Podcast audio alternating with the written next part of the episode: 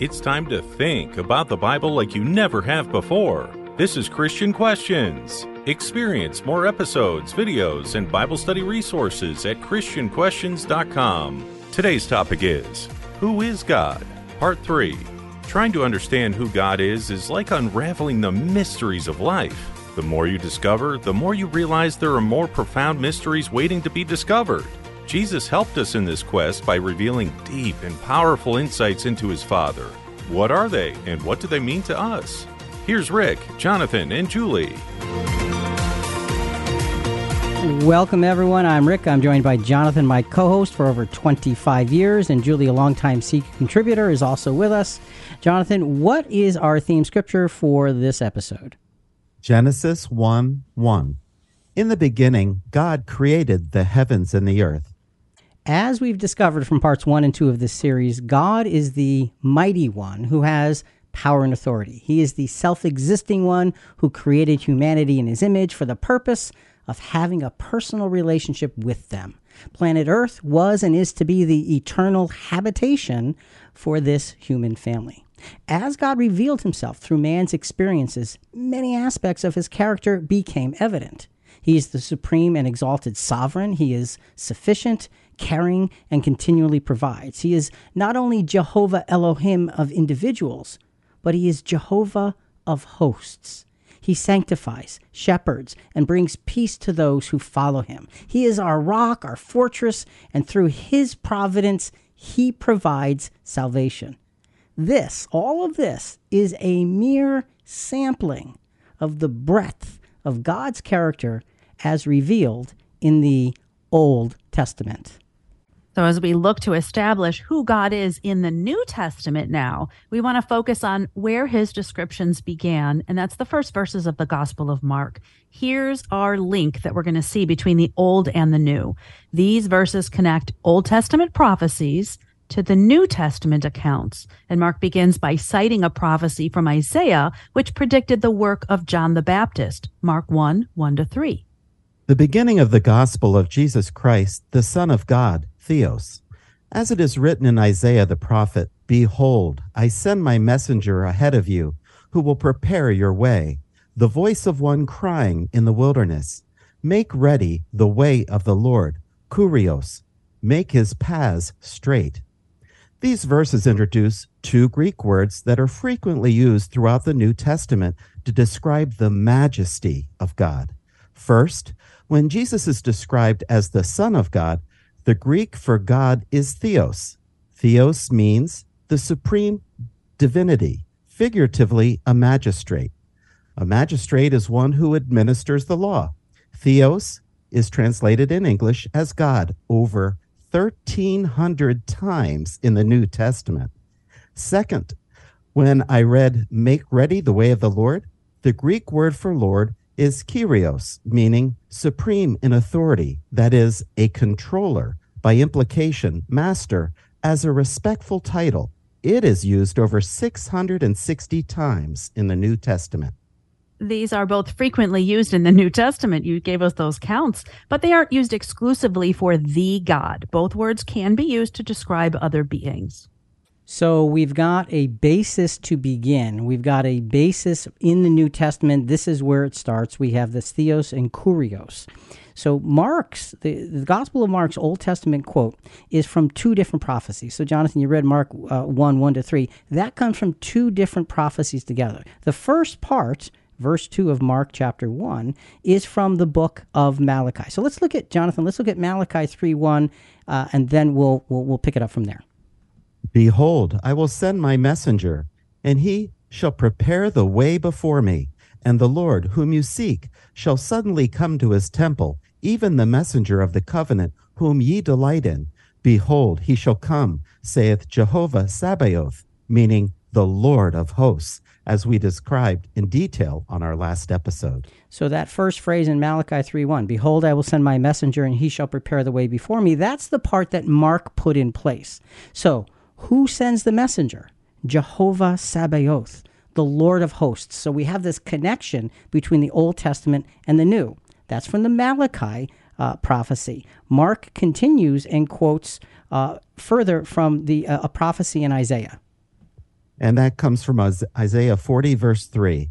The voice of him that crieth in the wilderness, Prepare ye the way of Jehovah, make straight in the desert a highway for our Elohim. 400 years after the prophet Malachi, the voice from the wilderness turns out to be John the Baptist. And what did he do? His job was to clear a pathway for the kingdom of Jehovah Elohim to come through the ministry and sacrifice of Jesus. Jesus came to preach God's will and God's work, but John the Baptist came beforehand. He prepared the hearts of the people to receive Jesus. It's interesting to me that the first words that really describe the New Testament pick up exactly from where the last uh, couple of chapters of the Old Testament left off. So right. you have this unbroken story and you have God described so we can carry over from the Old Testament to the New Testament the, the connection. These are prophetic links that sheer, clearly show us that Jehovah of hosts, the mighty Elohim of the Old Testament, was necessarily prominent in preparing for Jesus and the gospel of the New Testament. He's prominent. He's in the middle of everything. These scriptures show us that theos, that first word that Jonathan that you were talking about, equates to Elohim and that kurios equates to Jehovah. Because remember, we had that Jehovah Elohim that was constantly present in the Old Testament. We see it's carried over. So, this carryover link holds fast through the announcement and birth of John the Baptist the story is Zacharias. He was an old and faithful priest. He served in the temple, and he had just been told by the angel Gabriel that he would be the father of John the Baptist. Let's listen to how God would be introduced to Zacharias, which was the first time in the New Testament. Luke 1 18 to 19. And Zacharias said unto the angel, Whereby shall I know this? For I am an old man, and my wife well stricken in years. And the angel answered and said unto him, I am Gabriel that stand in the presence of Theos, and I am sent to speak unto thee and to show thee these glad tidings. In other words, Theos, the mighty one, sent me. You get this sense that Gabriel is saying to, to Zacharias, because Zacharias is saying, well, wait, how do I know this is true? Now, you're talking to an angel of God. So let's use a little caution and let's use a little forethought and say, wait, maybe I shouldn't quite ask that specific question. And, and Gabriel's response is, look, I stand in the presence of God, of power and authority. That's who I stand in the presence with. Uh, of it just gives us this sense that I am in his presence. Now, why is God introduced with this word for power and authority in the New Testament? I think because that's why he was introduced in the Old Testament. In the beginning, God, Elohim, power and authority, created. So we see the same pattern repeated again. God is proclaiming himself in a way that is recognizable to anyone who has ears to hear. Now, it goes further than this because God is described to Zacharias. But of course, we know that few months later, Mary is visited by the angel Gabriel, and her experience adds something else to these descriptions of God in the New Testament. So, Jonathan, let's go to Luke 1 26 to 28.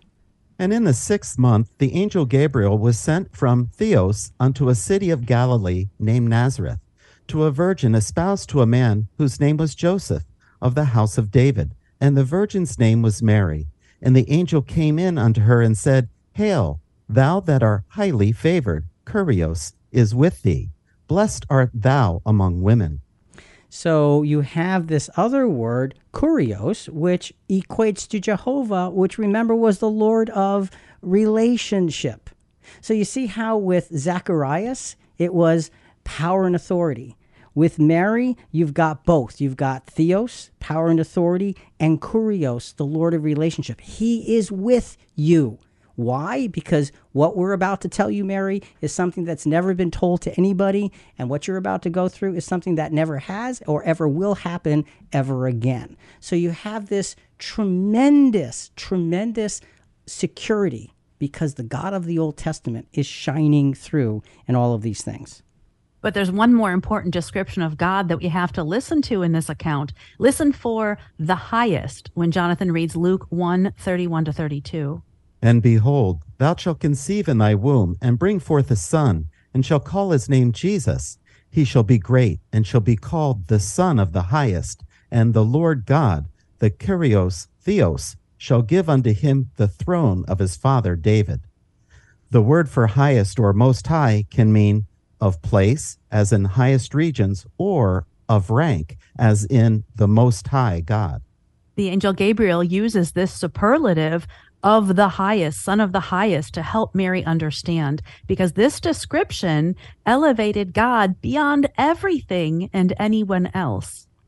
So we see this pattern being revealed. Remember Genesis chapter 2, back in part 1 of our series was talking about how God was so ha- had mankind so much in the centerpiece of his of his creative uh, process. Well, here the bringing of Messiah is the exact centerpiece and God is is is introduced the same way, but it says it's God the of the highest. There can't be anything greater than what's happening here. What's Mary's response? Luke 1 34 to 35. Mary said to the angel, How can this be, since I am a virgin? The angel answered and said to her, The Holy Spirit will come upon you, and the power of the Most High will overshadow you. And for that reason, the Holy Child shall be called the Son of Theos. So you have this description, you have God introduced into the New Testament very much in the same way he was introduced in the Old Testament. And now you have this whole new aspect of God's plan that's going to bring salvation to all men through Jesus. And that's what all of this essentially is all about. We know God because we know Jesus. So, Jonathan, this is the third part of our series. And every time we get to this part, it's with a little fear and trepidation because we really don't get it, but we're going to try to get it. So, I'm going to say it grasping the greatness of God, what do we have? One of the key factors in learning who God is and appreciating his character is to acknowledge his consistency. His allowing himself to be revealed is an, in direct correlation to the stage of his plan that is currently in play. This tells us that knowing him is and will always be an ever unfolding adventure for his human family. That's just it's like we're at the the very first chapters. This is like a 17,000 chapter book and we're on the first two chapters we're going, this is unbelievable. How could it get better? Well, wait, there's 16,998 chapters to go. That's how big this is when we try to grasp the greatness of God. Seeing God introduce himself in the New Testament, it's plain old exciting. You know, you just know it will keep getting better. So, the New Testament picks up exactly where the Old Testament left off. Are God's name and character expanding any further? you know the answer to that. There are changes, and they are significant. As we observed in the Old Testament with Abraham and then with the nation of Israel, God's role in the lives of those who follow him ever expands as his plan moves forward. The next change the next change we will observe is perhaps the most significant of all, and it was already hinted at when the angel spoke to Mary. So let's touch back on that scripture because that actually introduces a whole different level of understanding who God is. So, Jonathan, let's go back to Luke 1 31 to 32. And behold, thou shalt conceive in thy womb, and bring forth a son, and shall call his name Jesus. He shall be great, and shall be called the Son of the Highest. And the Kurios, Theos, or Lord God, shall give unto him the throne of his father David. Gabriel, Gabriel told Mary that Jesus would be called to the would be called, I'm sorry, the Son of the Highest. This is a different relationship from any that we have seen thus far, unless we go way back to the beginning. You say, well, wait, I don't think I remember that kind of relationship. Well, it's because it wasn't actually revealed, but it happened. So, where do you have this son of the highest kind of thing happen before Jesus? Well, let's look. At the tail end of the genealogy of Jesus in Luke chapter 3, there is a significant statement made that does not often get a lot of attention, but it means a whole lot here as we open up the scriptures. So, Jonathan, let's go to Luke 3, verses, we're going to read 37 and 38 to give you a sense of the genealogy. So and so begets so and so, and this one's that one's son, and on and on and on. But listen to how this small couple of scriptures ends. The son of Methuselah, the son of Enoch, the son of Jared, the son of Mahalalel, the son of Cainan, the son of Enosh, the son of Seth, and the son of Adam, the son of Theos. Adam, the son of God, the son of Theos. We don't normally think about that, but it's written in Luke, so we have to think about that. Adam, the perfect man created in God's image, was the son of God. That's what it says in Luke 3:38. Once sin, sin enters, the sonship was set aside, and being a friend of God or a servant of God became the closest any human being could come until that subtle statement by the angel, angel Gabriel that was made to Mary, he will be called the Son of the Highest. So, in other words, Adam was called a son before he sinned, but thousands of years would go by before that relationship of being a son to God would ever again exist. At this point, you're either a friend, an enemy, or a servant of God during these intervening years. Uh, but let's fast forward. 12 years from the birth of Jesus, in Luke chapter 2, we find Jesus as a boy being accidentally left behind in Jerusalem. His panicked parents go back, and after three days, they find him in the temple asking and answering questions. Mary tells him that they've been anxiously looking for him. And then we have the first recorded words of Jesus as a human being when he answers in Luke 2:49, "Did you not know that I had to be in my Father's house?" And the Greek word for father there means father or a parent. My father's house at age 12? Jesus knew he was God's son. He was the first human to have such a relationship since Adam. Let's pick up on the account with Luke 2 51 and 52. And he went down with them and came to Nazareth, and he continued in subjection to them. And his mother treasured all these things in her heart. And Jesus kept increasing in wisdom and stature and in favor with Theos and men. So, this is a truly remarkable statement that Jesus makes at 12 years old. Didn't you know that I had to be in my father's house? He knew. How did he know? Mary knew. How did she know? Gabriel told her he will be son of the highest. And you see how her diligence in teaching him everything that she knew would become true about him took hold. And at just 12 years old, he understands God is my father. That's where this all really begins to gel in a really, really remarkable, remarkable way. Now, let's we're going to take a uh, go go down a sidetrack just for a moment here. The fact that we understand Jesus as God's son, which is an easy fact for everybody to understand. But we don't often think about Adam as the son of God. That was mentioned in Luke. This side note tells us this is why, this is why Jesus could die for all men. There's two specific reasons here. We just want to touch on them. First, Jesus was a man himself. 1 Corinthians 15, 21 to 22. For since by a man came death, by a man also came the resurrection of the dead. For as in Adam all die, so also in Christ all will be made alive. You have the sense of a man and a man, a perfect man for a perfect man. There's perfect justice in that balance. That's our first piece. Secondly, now, he's the exact corresponding price because it, that perfect man for perfect man is the ultimate satisfaction of justice. And as we read through this next scripture, think about this. Adam is labeled the Son of God. Jesus is labeled the Son of God. It is the Son of God who dies for the Son of God, the perfect man for the perfect man. You have justice 100% satisfied. That's a mic drop moment. It's over. It's done. It's taken care of. That's what 1 Timothy 2 3 to 6 tells us. For this is good and acceptable in the sight of Theos, our Savior, who will have all men to be saved and come unto the knowledge of the truth.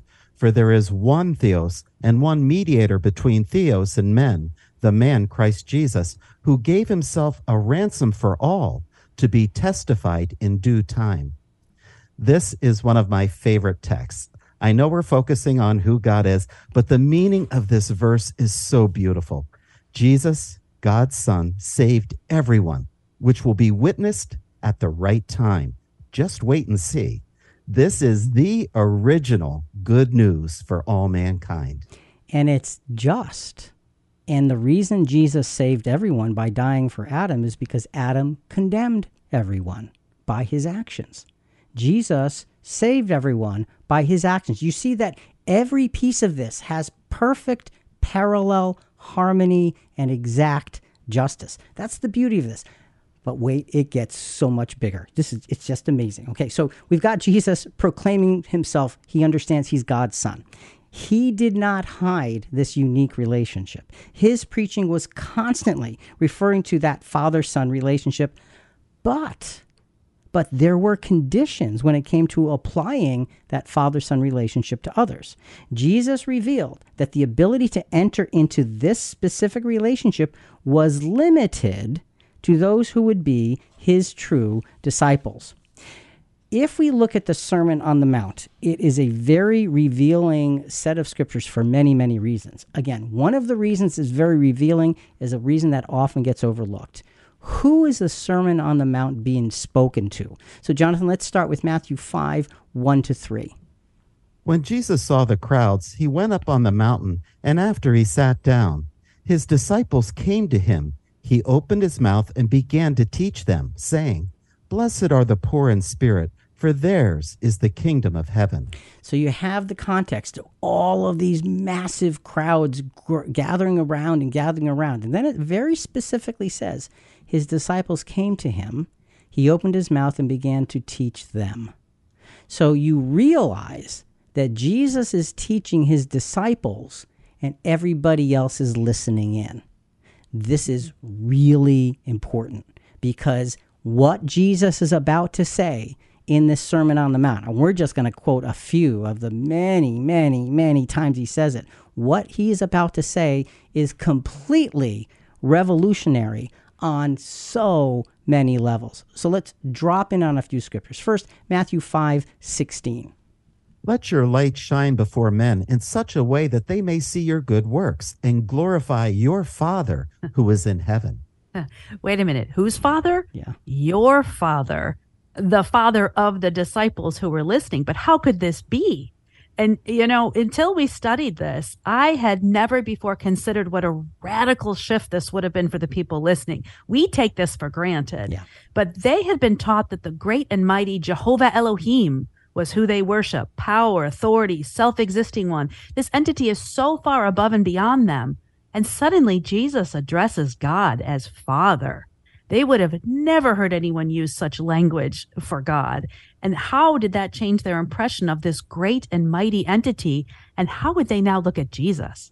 What kind of man is this who can claim Jehovah Elohim is his father and your father?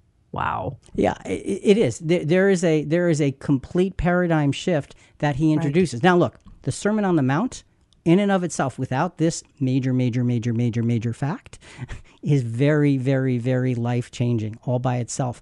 But when you realize, Father, my Father, your Father is is is is woven into this tapestry of amazing teachings, you realize how elevated he is showing his disciples they can be. Let's look at a few more examples of this. Continuing in Matthew 5, now verses 43 through 45. You have heard that it was said, You shall love your neighbor and hate your enemy. But I say to you, love your enemies and pray for those who persecute you, so that you may be sons of your Father who is in heaven. For he causes his sun to rise on the evil and the good, and sends rain on the righteous and the unrighteous. So Jesus was God's son, and he offered that same relationship to those who would truly follow him, but there were conditions. He says, Act in this way so that you may be sons of your Father. So he's saying to them, This is not natural for you. You have to elevate your life to a higher level for that amazing relationship to be able to be there. Further, in the Sermon on the Mount, Jesus compares how a religious leader of their day, Pharisees, uh, would act and how those who would claim God as their father should act. It, now, he does this a lot. We're just going to touch on one example in Matthew 6 1 to 4. Beware of practicing your righteousness before men to be noticed by them. Otherwise, you have no reward with your Father who is in heaven. So when you give to the poor, do not sound a trumpet before you, as the hypocrites do in the synagogues and in the streets, so that they may be honored by men. Truly, I tell you, they have their reward in full. But when you give to the poor, do not let your left hand know what your right hand is doing, so that your giving will be in secret, and your Father, who sees what is done in secret, will reward you you have to think this is another reason why the Pharisees hated Jesus so much. yeah, after all, they're the ones who are supposed to have this special, direct line relationship with the mighty one. And here is Jesus amplifying that exponentially by publicly preaching God is our Father in heaven, and all who follow Jesus have a part in this unimaginable relationship. And you know, folks, if you really want to get the flavor of this, take the time and look up that phrase, your father, wherever wherever it's used for God, and just let it sink in how deep and profound all of this really is. There's more. There's more. In the Sermon on the Mount, there's more. When it comes to prayer, when it comes to now, remember, prayer has always been to God Almighty. When it comes to prayer, the same principle applies. Being a child of God requires living up to higher standards, and that is reflected in the way Jesus taught us to pray. So, Jonathan, let's touch on Matthew chapter 6, but just a few of the verses, verses 6, 8, and 9. But you, when you pray, go into your inner room, close your door, and pray to your Father. Not Elohim, the mighty one, not Jehovah, the self existing one, not Adonai as sovereign Lord, but your Father who is in secret, and your Father who sees what is done in secret will reward you. Your Father knows what you need before you ask Him. Pray then in this way Our Father who is in heaven, hallowed be your name. For the listeners then and now, this is Jesus' Father and our Father, making Jesus our brother. So we are now part of this unified family. This is revolutionary. It is. It is. And and it, it it's got to just shake you up. Even if you've always called God your father, think again at the depth and the privilege here. And how how big how big was this revelation at that point in time? Jesus is the only one saying it.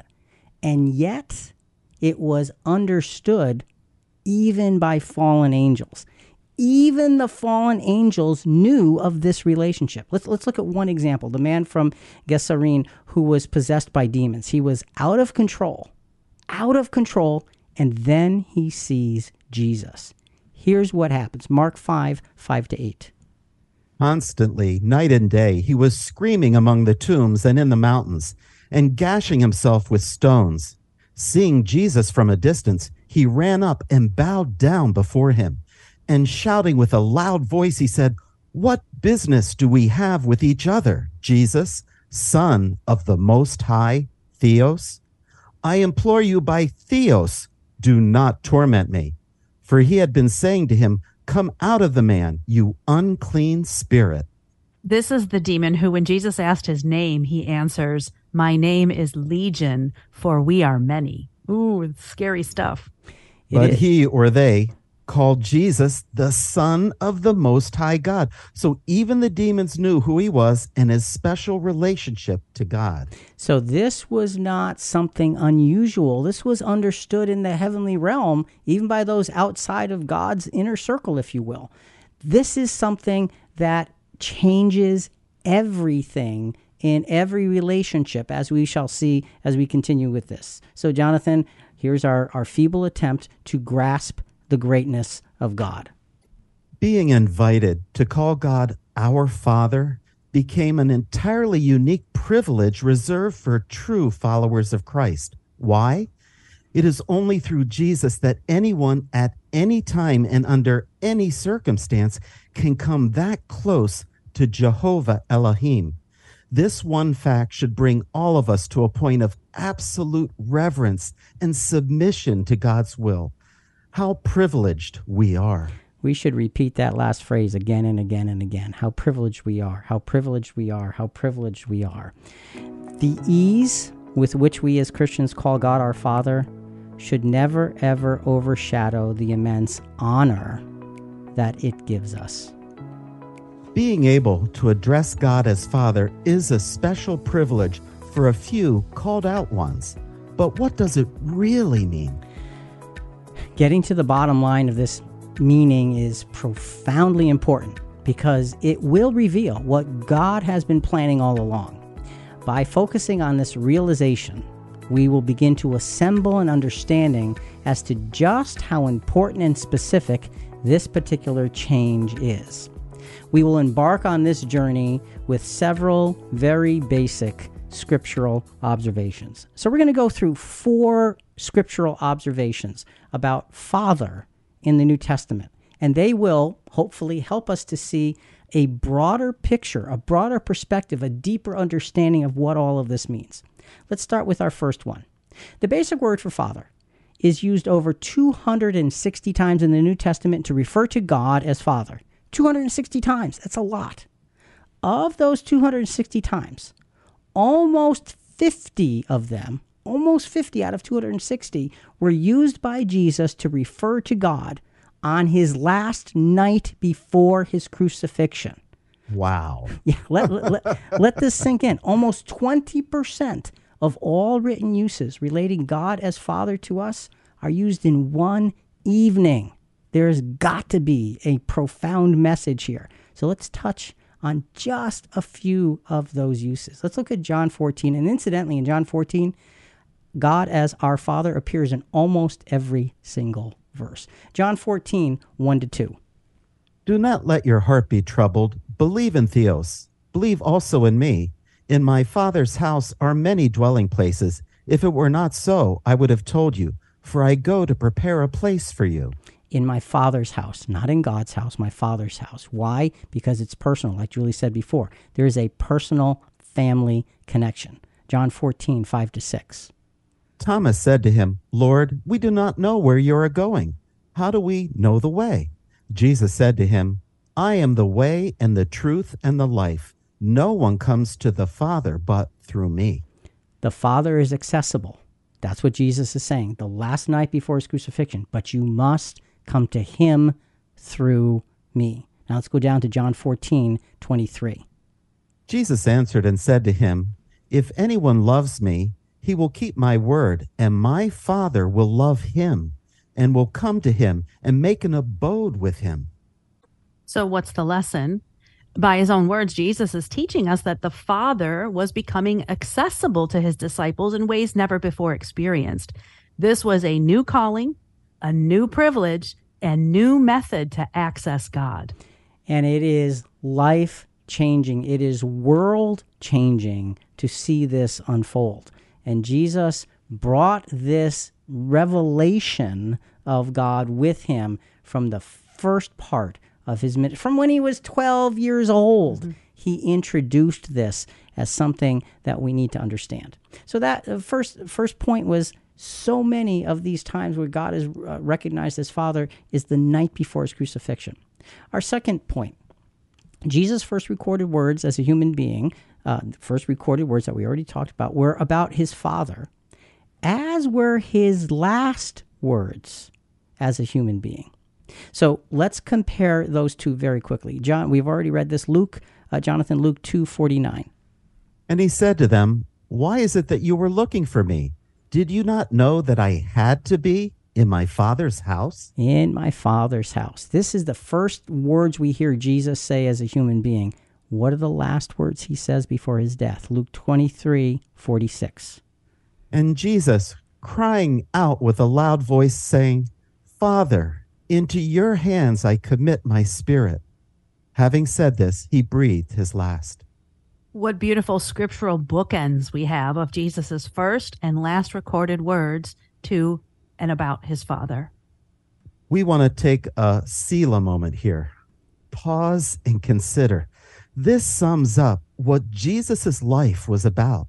He was only and ever about his Father. And that continues. That continues. Uh, that's a beautiful microcosm of what Jesus' life was about. But it gets bigger. Another set of bookends coming here. Jesus' first words as our resurrected Lord were about his Father, as were his last words before he ascended to the Father. Coincidence? No, no, no, no, no. You're seeing the message of Jesus Christ. So let's look at his first words as resurrected Lord when he's speaking to Mary. John 20, 16 to 17. Jesus said to her, Mary. She turned and said to him in Hebrew, Rabboni, which means teacher. She, Jesus said to her, Stop clinging to me, for I have not yet ascended to the Father, but go to my brethren and say to them, I ascended, I ascend to my Father and your Father, and my Theos and your Theos. So the concept of father is absolutely paired up with the concept of theos, the mighty God. It, you have this sense of this personal sense. I have not yet ascended to my Father. Don't delay me. I have a lot of work to do. And then after all of that work is done, and Jesus is literally being raised up to the Father. We're going to turn to Acts chapter 1, verses 6 to 8, and hear how he again references the most important thing. And what is that? It's his Father. So when they had come together, they were asking him, saying, Kurios, is it at this time you're restoring the kingdom to Israel? He said to them, It is not for you to know times or epochs which the Father has fixed by his own authority but you will receive power when the Holy Spirit has come unto you, and you shall be my witnesses both in Jerusalem and in Judea and Samaria and even to the remotest part of the earth. What's the lesson?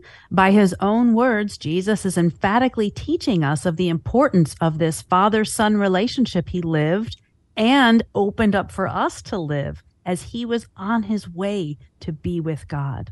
So you can't get away from this relationship. If you look at any part of the life of Jesus, what do you see? You see my Father, your Father, our Father, the Father. You can't get away. Why? Because his sole purpose for being here was to fulfill the will of his Father. What a beautiful, what a stunning look at how deep and how close that relationship is and was. Let's go to our third point. Using the Father description of God abruptly ceases. It stops. You go, wait, wait, what? I mean, Jesus set it in motion, right? But it abruptly ceases at the beginning of the book of Acts. The only uses of Father in relation to God in the book of Acts were at his ascension. That's the first one. We'll, we'll take a quick look at that. Acts 1, uh, verse 4, Jonathan. Gathering them together, he, Jesus, commanded them not to leave Jerusalem, but to wait for what the Father had promised, which Jesus said, You heard of from me. Then in Acts 1 6 through 8 scriptures that I just read, you remember, they asked Jesus if this was the time he would restore the kingdom to Israel. And he answered, It is not for you to know the times or epochs which the Father has fixed by his own authority. So at the beginning of Acts, we have the references to the Father very, very clearly. And as Jesus is being raised, that's what he says. Then the Apostle Peter, remember 10 days later at Pentecost, you have all this ingathering of all these Jews, and Peter speaks, and the tongues of fire come down, and God's Spirit is upon them. And now Peter speaks with amazing authority. Guess what he talks about with this amazing authority? Acts 2 we're going to drop in late in his in his discourse here in his sermon acts 233 Therefore, having been exalted to the right hand of Theos, and having received from the Father the promise of the Holy Spirit, he has poured forth this which you both see and hear. Okay, so why do you think God is never referred to as Father in the rest of the book of Acts? You'd think it would be used over and over again. The apostles would pick this up and, and run with this concept. And, and, and I think that's a, an excellent, excellent, important question because you say, well, it suddenly goes dark. And the reason it does is because this is about the establishment of Christianity. This is about reaching out to Jews all over and drawing them to God through Christ. Then it's about reaching out to Gentiles What they needed to see first was power and authority. They needed to see God's power and all of that first before they could be introduced. So, Acts is a very fundamental beginning process, and it really focuses a lot on the Jewish nation having the opportunity to come to Christ. So, the father relationship isn't, they're just not completely ready for it. You, sure. you, you'll you'll see it in the epistles, and we'll get to that in a moment. But it is a process, and that's the beauty of this. We look back, and we because we're already Christians, we just adopt Father immediately. That wasn't the way it was at the beginning. They needed to learn of God, learn of His plan, learn of Jesus, learn of that, and then walk into and embrace such power and relationship. That makes sense. So, what's the lesson? Acts began with Jesus and his followers, and then it was about finding new followers and establishing churches. And these are going to be Jewish churches initially, because that's where we're going to get these people from. So it's Jewish based actions and recognizing Jesus and all he stood for probably was complicated enough yeah. as the main focus. And the understanding of God as Father was just ripening. It was. It was beginning. It was just starting. There was so much to learn. So I think that's why in Acts it's very, very silent. However, let, that brings us to the fourth point. Okay, the fourth point of understanding the power of God as Father is after the Gospels, after Matthew, Mark, Luke, and John. Uh, the the use of Father is a relationship to God appears at the beginning of every single book of the New Testament, every single one except for Hebrews and Third John. Why? Why not 3rd John? Well, 3rd John is 11 verses, and it was a short personal note to Gaius and not nearly as focused as a general teaching as were the other epistles. And it was probably it was a note to as a warning to an individual to watch out for something else going on that wasn't very Christian like. So you have that sense there. What about the book of Hebrews? Well, Hebrews was written to Jewish Christians who were having challenges elevating Jesus to the level he needed to be elevated to. So the writer of Hebrews understands this and says, okay, I'm going to teach them step by step by step by step. So we believe the Apostle Paul wrote Hebrews. Hebrews. The Apostle Paul masterfully and systematically built his argument toward the fatherhood of God with subtlety at first, and then he builds it more directly. So let's look at two scriptures in Hebrews, one near the beginning and one near the end. Hebrews 3 5 to 6. Now Moses was faithful in all his or God's house as a servant, directly dealing with God of relationship, for a testimony of those things which were to be spoken later. But Christ was faithful as a son over God's house, whose house we are, if we hold fast our confidence and the boast of our hope firm until the end so you see the contrast here. The faithful are either a servant or a son in God's house. And those in the Old Testament couldn't be sons because Jesus wasn't there to institute this new arrangement. Jesus stands between us as sinful and the Father, covering our sins and making us acceptable. Rick and Julie, in those days, the concept of being sons was introduced slowly and carefully yeah. so it could be embraced and not rejected. They had to fundamentally look at God differently in the early church.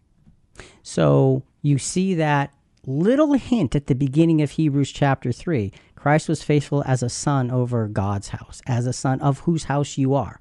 That could easily get missed. Well, now let's go to Hebrews chapter 12 and look how the apostle has built his argument and now comes back to sonship. Hebrews 12, 7 to 9.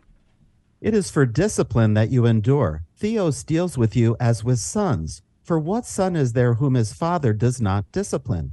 But if you are without discipline, of which all have become partakers, then you are illegitimate children and not sons. Therefore, we had earthly fathers to discipline us, and we respected them. Shall we not much rather be subject to the Father of spirits and live? A good father appropriately disciplines his children to guide and teach them. It just strikes me as how uh, you know, I'm trying to put myself into the shoes of these Jewish, early Jewish Christians. It's had to be really difficult for them to put aside all that they knew under the law And now they accept Christ and this offer of being a son. This, this had to be just overwhelming. It was. It's, it's, a wonder Christianity got off the ground. it really is. Well, you see God's providence and God's spirit working through all of those things. But it was yes. a small step by small step process that helped them to be able to accept all of this. Small steps, and, and, and they are shown. There is sonship here, and it is remarkable. So what's the lesson for us? It's it's that Jesus is the absolute centerpiece of our loyalty to God because it's through him that we can now be called to God as and we can call God as our father. So who is God? That's what we've been asking for the last several episodes, but for the true follower of Christ, God is our Father. And we take this for granted sometimes because all we've ever heard of is our Father in heaven. But this was a monumental change, and it's the greatest privilege. And that's why, you know, in, in, in business and in, in success books and all of that, they always say, always do the most important things. Never forget the most important things. What's the most important thing? The most important thing is through Jesus, God is your Father pause, mm-hmm. like you said, Jonathan, before. Let's pause and consider. Let's understand that is not just some little title. That is the most privileged title any human being could ever claim in their relationship with God and ourselves. Do not make light of such privilege. So, Jonathan, here we go. We're going to try it. Grasping the greatness of God. Jesus' teaching about God being our Father was and still is revolutionary. Except for Adam, there has never been such a relationship offered to any human being until Jesus. The call of the church to sonship is the most life changing experience any human could ever be given. Rick, let's get to the heart of the matter. If we profess Jesus as our Savior and are a fan of Jesus and love what he stands for, does this on its own give us sonship? Uh, no, it does not. It absolutely does not. Why? Because sonship comes from brotherhood with Jesus. Brotherhood with Jesus comes with being a disciple, following in his footsteps, living a life of sacrifice, having been called to do the will of God, having received God's spirit and following through accordingly. So it is not it's nice to be a fan and it's nice to love Jesus and, and we encourage that. But let's not fool ourselves sonship comes with a price. Just ask Jesus, who hung on the cross and died for everybody. There is a price that we pay in terms of being sons of God. It's an amazing uh, privilege that comes with the cost of sacrificing our own will to do His will always. It's amazing to be able to call God our Father. What's more amazing What's more amazing that he recognizes the true followers of Jesus as his children. Recognizing God as our Father seems like the pinnacle of this study. What more could there possibly be? Ah, you ask. details. Lots of revealing and important details. As has been the case with parts one and two of this series, we're going to focus on just attempting to sum up some of the details to further the depth of our appreciation of God. We're going to begin with a detail regarding the title of Father itself. Okay, we you think we'd have exhausted that. Well, it's no surprise that this detail began with Jesus. We're going to look at the night before his crucifixion. And Jesus is spending his last moments of freedom as a human being, doing what? Well, of course, he's praying and he deeply prayed for a cup to be removed from him. We understand that to mean the suffering of having to be silent before his accusers, not being allowed to defend God, and God's face being turned from him. The Mark account of this prayer adds a powerful detail in Mark 14:36. And he was saying, "Abba, Father, all things are possible for you. Remove this cup from me, yet not what I will, but what you will." This is one of only three times the word Abba is used in the Bible, and we will look at all of them. Abba, Father. Abba is Aramaic, and the word for father here is Greek. When you look at Bible commentaries, some say that this word Abba is a Syriac word, some say it's Chaldee, and some say it's Aramaic. Well, here's the secret. That all means the same thing. Syriac is the language of ancient Syria. It's a Western dialect of Aramaic. Chaldee, meaning the language of the ancient Chaldeans, it's the non technical term for biblical Aramaic. So when we commonly say this shows a more tender relationship, like papa or daddy in English, um, and we might hear children today call their fathers that in Jerusalem. However, we just want to take a look at that real quick because Gill's exposition of the entire Bible says that using both these languages is made to, quote, express the vehemency of his affection and his strong confidence in God as his father amidst his distress, end quote. But in the Journal of Theological Studies by James Barr, in an article called Abba Isn't Daddy, he explains this. It is fair to say that Abba in Jesus' time belonged to a familiar or colloquial register of language, as distinct from more formal and ceremonious language. But in any case, it was not a childish expression comparable with daddy. It was a more solemn, responsible adult addressed to a father. In other words, it's an expression of a profound, deep relationship. Right. Not daddy as in childish. So it's a deep relationship amidst his distress. And we want to look at this because this proclamation uh, was repeated twice more, as you said, Jonathan, before in the New Testament. Now, all three of these proclamations do have a common thread. For Jesus, it was a putting aside his human preference, even though it was a it was pure and righteous. His human preference was pure; it was righteous. There's you look at it and say, "There's nothing wrong with it," and there wasn't. But he put his human preference aside for the sake of doing only the will of God. So that's where Jesus used Abba, Father, in a, in a way that it was recorded so we could see it. But what about us as footstep followers of Jesus? Romans 8 13 through 15. For if you are living according to the flesh, you must die. But if by the Spirit you are putting to death the deeds of the body, you will live. For all who are being led by the spirit of Theos, these are sons of Theos. For you have not received a spirit of slavery leading to fear again, but you have received a spirit of adoption as sons, by which we cry out, Abba, Father. What a privilege it is to have sonship with God just like Jesus. Yeah, it is. it's an amazing thing. In Romans in the scripture you just read, it was all about leaving our human nature and its sinfulness to become God's sons. And you know, when I think about the phrase Abba Father, it, the way Jesus described it and the way it's described here in Romans, we'll get to Galatians in a moment, it's about incredible trust, trust in great distress. And I will tell you, I hope I get through this. I will tell you of a personal experience of what it's like to be Abba Father to one of my children. My daughter was 15, she was assaulted, she was raped, and her life was broken into a thousand pieces. All she had after that experience was me. Now, our family was there and everybody was in supportive. Just, I want you to be understanding of that. But we, I changed my entire life around so that I could help her heal, help her face, help her grow. She didn't know which end was up, but she allowed herself to trust me implicitly in this dark hour where there was no answer.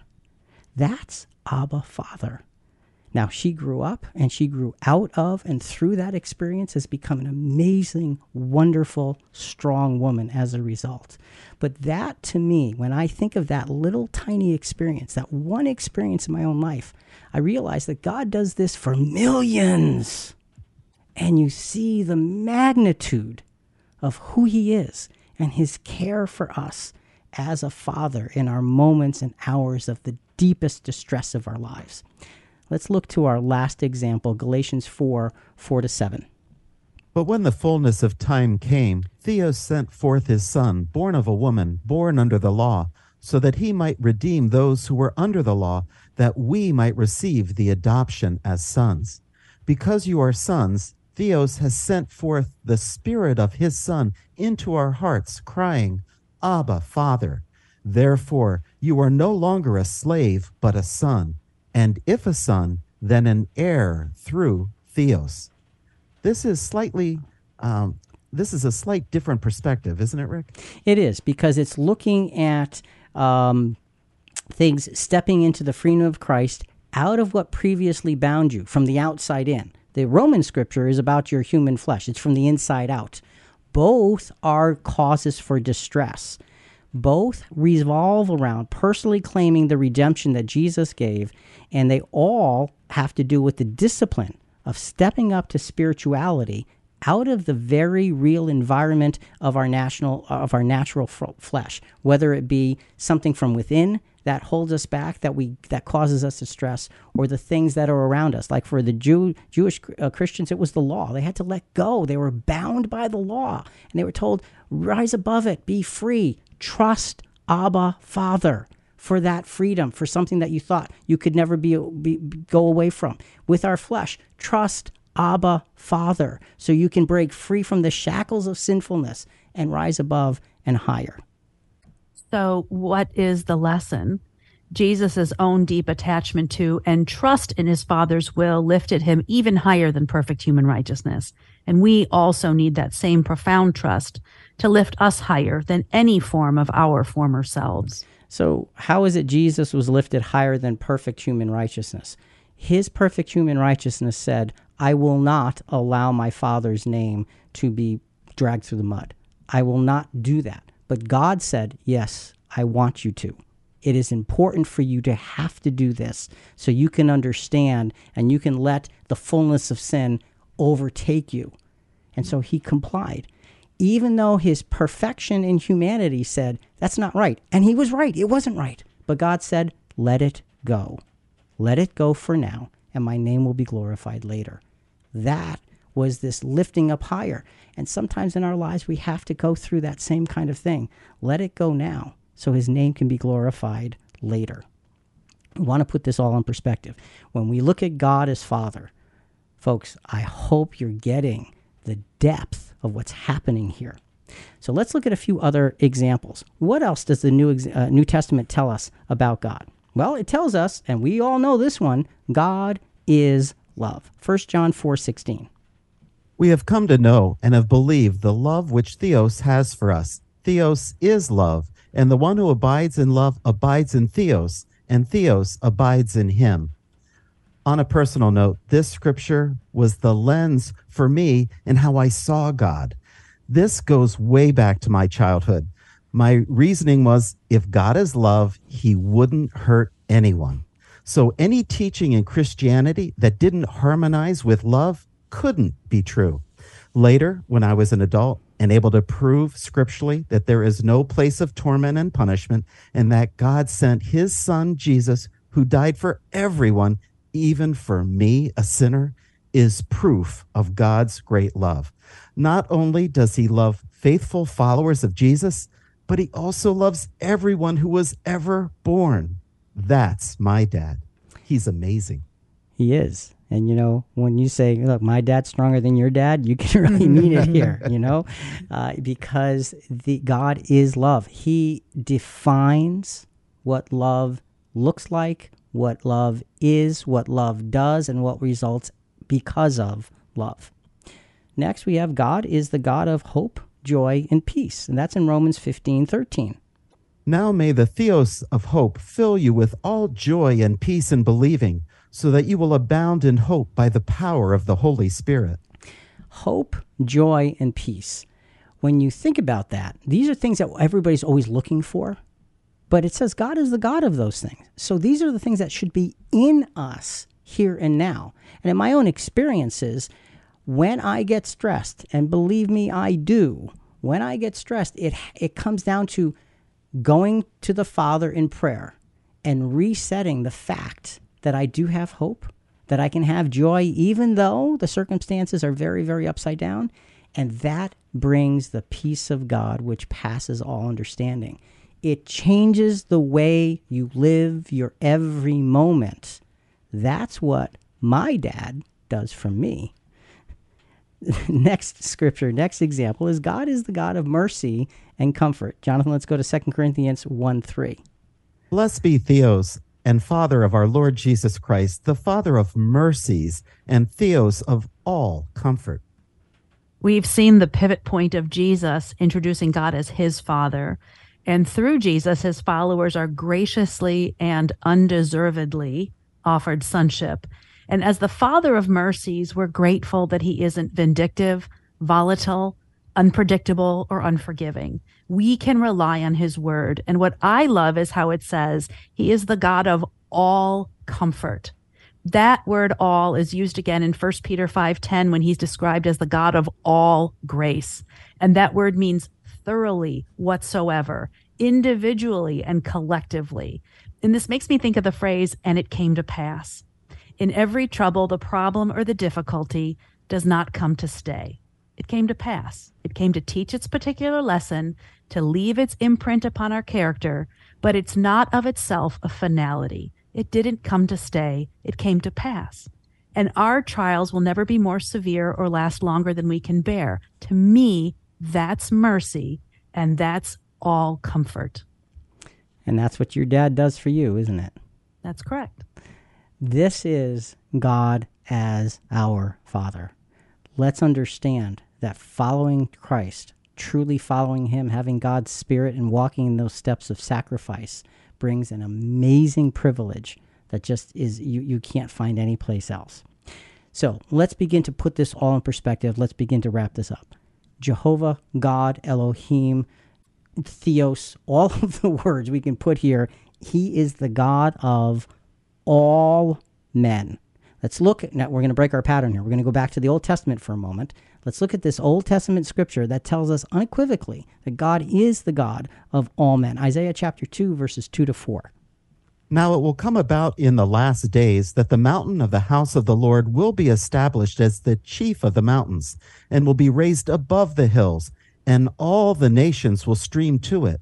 And many peoples will come and say, Come, let us go up to the mountain of the Lord, to the house of the God of Jacob, that he may teach us concerning his ways, and that we may walk in his paths. For the law will go forth from Zion, and the word of the Lord from Jerusalem. And he will judge between the nations, and will render decisions for many peoples. And they will hammer their swords into plowshares, and their spears into pruning hooks. Nation will not lift up sword against nation, and never again will they learn war. That's such an amazing prophecy of how God takes care of everyone and everything. The earth will be restored. Nation will not lift up sword against nation. That takes care of everybody. Jew, Gentile, it doesn't matter. What matters is God becomes the God of all. That's one of many Old Testament prophecies that tell us that. Let's look at one of the final prophecies of the entire Bible that verifies what this looks like. Revelation 21 3 to 4. And I heard a great voice out of heaven saying, Behold, the tabernacle of Theos is with men, and he will dwell with them, and they shall be his people. And Theos himself shall be with them and be their Theos. And Theos shall wipe away all tears from their eyes, and there shall be no more death, neither sorrow nor crying, neither shall there be any more pain, for the former things are passed away. The former things are passed away. It shall come to pass, just like what Julie, what you were saying before. The former things are past. Remember back when there was sorrow and crying and dying and pain. That's what it will be. Remember way back then? That's what God's kingdom is. It is the restoration to what He put Adam on this earth for. That is who God is. He has a plan, and it is comprehensive. It includes everyone. So, Jonathan, last try grasping the greatness of God. In parts one and two of this series, we saw that Jehovah was a God of relationship. In the New Testament, we see that because of Jesus and for those who follow Jesus, this relationship is elevated to that of a father and children. This elevation is for the purpose of bringing all of humanity back to God, back to life, back to harmony, and back to perfection. All of this is but a glimpse into the glory and greatness of God. This is what we look at when we ask the question, Who is God? Who is He? Well, there's so much to say. There's so much more that we can say. Uh, let us just wrap this up by saying this. In Psalm 72, 16 to 19, How well do I know the name of God? May His name endure forever.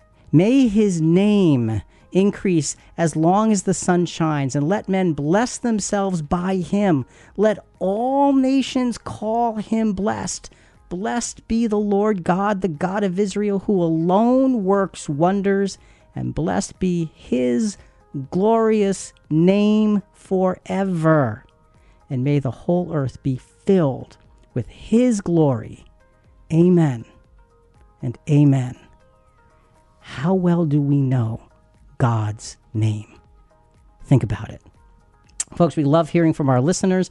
We welcome your feedback and questions in this episode and other episodes at ChristianQuestions.com. Coming up in our next episode, I'm a new Christian. Now what?